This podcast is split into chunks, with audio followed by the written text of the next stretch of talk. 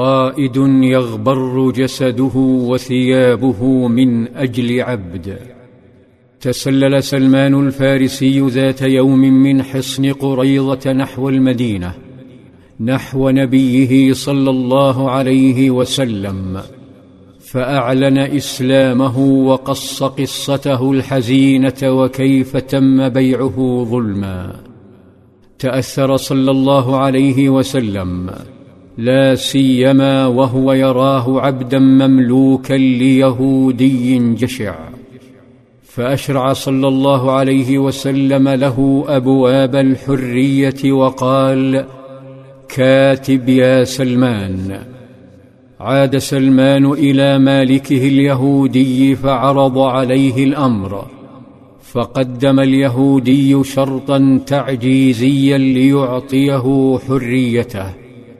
اشترط أربعين أوقية من الذهب مع ثلاثمائة نخلة صغيرة وهي التي تسمى الودية مع تسميد تربتها وغرسها وكبسها.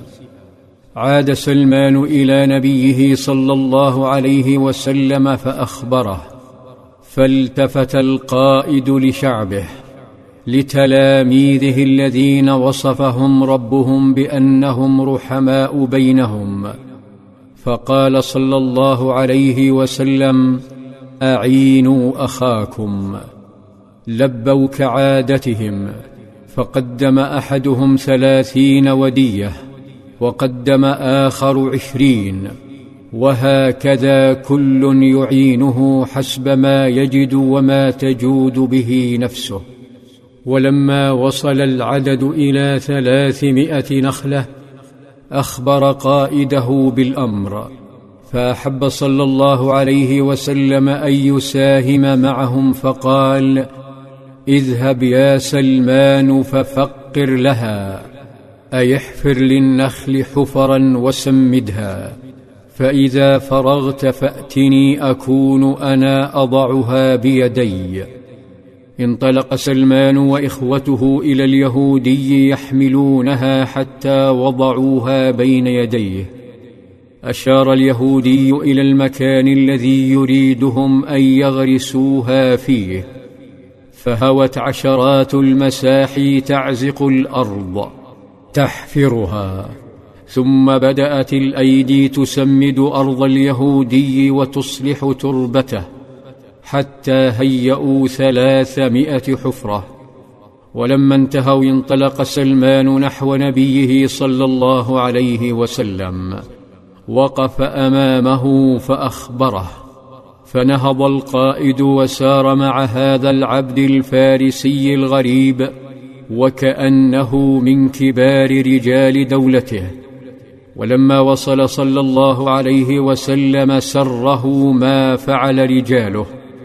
فاحتفز عند أول حفرة وحوله رجال يحملون النخل الصغير يمدونها له ودية ودية فيتناولها صلى الله عليه وسلم ويغرسها بيديه واحدة واحدة اغبرت لحيته صلى الله عليه وسلم اغبر شعره وصدره وثيابه في خدمة فقير من شعبه في مشهد لا تعرفه أمة من الأمم.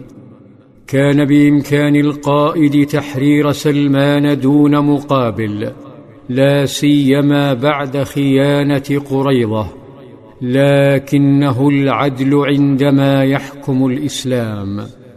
اختلطت المشاعر لدى اليهودي وهو يحدق بنبي الأمة وقائد الدولة ورجاله يعملون دون مقابل من أجل هذا الفارسي الغريب.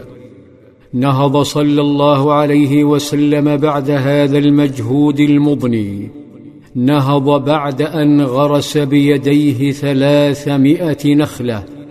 يتصبب العرق من رأسه وجسده ويرسم خطوطا عبر طبقات الغبار التي تغطيه فأي حاكم في الدنيا يفعل ما فعل؟ وأي قائد يحتفي بالفقراء كاحتفائه؟